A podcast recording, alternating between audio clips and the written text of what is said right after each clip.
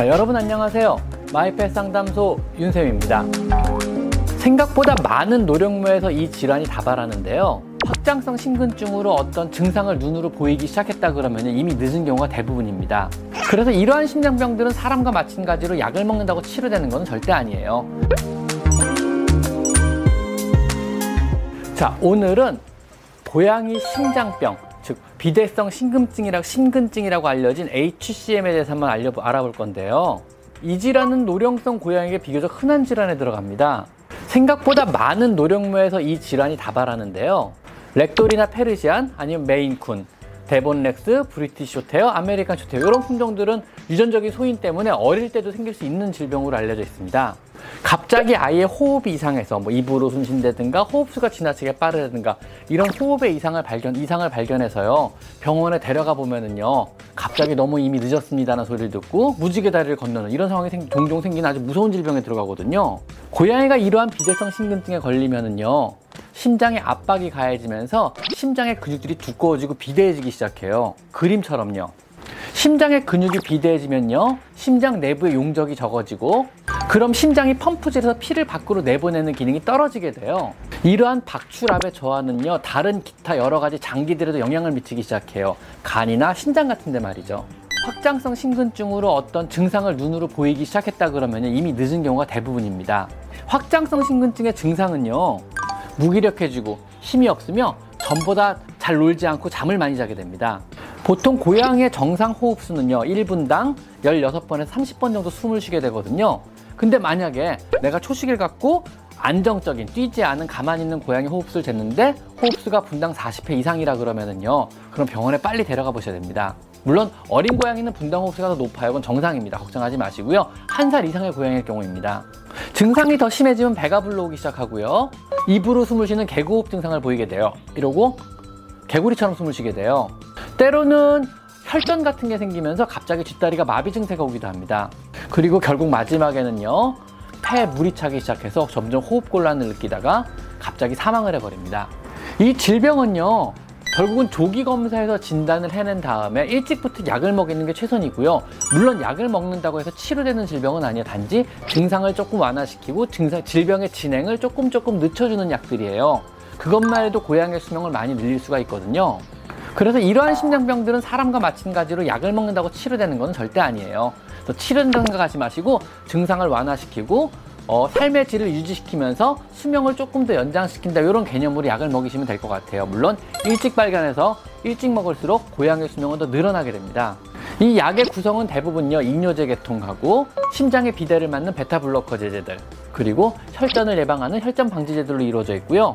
이러한 약들이 고양이의 삶의 질을 조금 더 연장시키고 고양이를 숨쉬고 심장을 뛰게 해서 조금 더 편안하게 해주고 그 다음에 수명을 연장하는 데 도움을 주는 약들입니다. 일단 여러분의 고양이가 만약에요 페르시안이거나 메인쿤이거나 랙돌이거나 아메리칸 쇼트헤어거나 브리티시 쇼트헤어라 그러면은요 이러한 HCM 즉 비대성 심근증의 유전적인 소인이기 때문에 자주자주 병원 가서 검사하는 게 최선이고요. 그리고 만약에 여러분의 어, 고양이가 노령묘라면요 해마다 하는 검사에서 NT-proBNP라는 검사가 있어요. 즉 심장병을 조기 진단할 수 있는 키트 검사고 피로 할 수 있는 간단한 검사에 들어가거든요.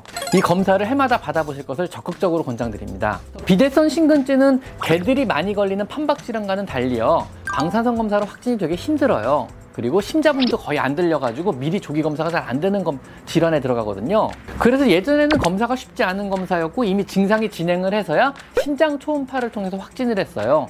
근데 심장 초음파도 그때그때 빨리빨리 받기엔 만만한 검사도 아니고요. 그 다음에 어떤 숙련자의 스킬이나 아니면 장비의 질에 따라서 검사 결과값이 바뀌기도 하거든요. 쉽지 않은 검사에 들어가는데 요즘에는 proBNP 검사 키트라고 해서 피 한 방울만 있으면 간단하게 심장병을 조기 진단해서 키트들이 나와 있어요. 어느 병원에서나 간단하게 검사 가능하니까 지금이라도 데리고 가서 검사 한번 받아보시길 강력하게 권장드립니다. 이 NT-proBNP 검사는요, 심장의 근육이 파괴되면서 나오는 호르몬을 검사하는 키트인데요. 심장의 근육들이 stretch 되면서 파괴가 많이 된다면요. 심장의 근육 세포들이 많이 파괴가 되면요. 여기에 포함된 호르몬들이 많이 혈중으로 유리된다. 요거에 착안해서 나온 검사 방법입니다. 비교적 검사비가 저렴하고 검사 시간이 빠르며 검사 정확도가 높은 검사에 들어가요. 그리고 굉장히 조기 진단도 가능할 수 있습니다.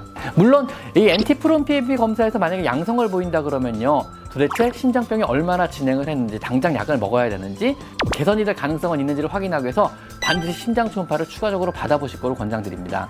일단 만약에 여러분의 고양이의 심장병이 확인이 된다면요 최대한 오래 고양이의 삶의 질을 유지하면서 오래오래 살리는 것을 목표로 모든 치료가 들어갑니다. 병원에서 약을 처방받아서 꼬박꼬박 꾸준히 먹이셔야 되는 건 물론이고요.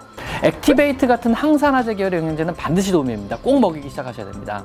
그리고 추가로 권장드리는 거는 혹시 모를 응급 상황에 대비해서 리빙박스를 이용한 산소방 하나를 만들어 오실 거를 꼭 권장드려요. 요거는 뭐 간단하게 몇 가지 재료를 구입해서 집에서 만드는 방법이 인터넷에서 여러 군데 소개돼 있고요. 아니면은 대여를 하는 방법도 있어요. 대여를 해가지고 집에다 구비해 놓는 것도 좋은 방법에 들어갑니다. 그래가지고 리빙박스를 이용한 산소방 하나를 꼭 구비해 놓으셨다가 고양이가 숨을 못 쉬거나 호흡이 곤란하거나 호흡수가 너무너무 가쁘면은요 가끔가다 이 방에서 산소를 씌워줄 거 강력하게 권장드립니다.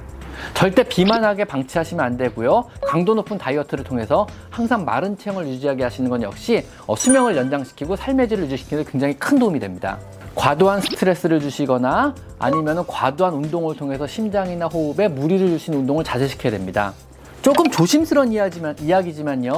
어, 강아지 같은 경우에는 grain-free 사료들이 이런 병과 즉 확장성 심근증과 연관이 있다는 얘기가 조금씩 나오고 있어요. 아직 고양이에서 grain-free 사료가 고양이의 확장성 심근증과 연관이 있다. 이런 데이터는 아직 나오지 않고 있지만은요. 조심해서 나쁠 건 없을 것 같습니다. 오늘은요. 소리 없이 조용히 찾아와서 내 고양이를 갑자기 돌연사시키는 강- 굉장히 무서운 질환인 고양이 심장병에 대해서 한번 알아봤습니다. 자, 오늘은 여기까지 마이펫 상담소 윤쌤입니다. 감사합니다.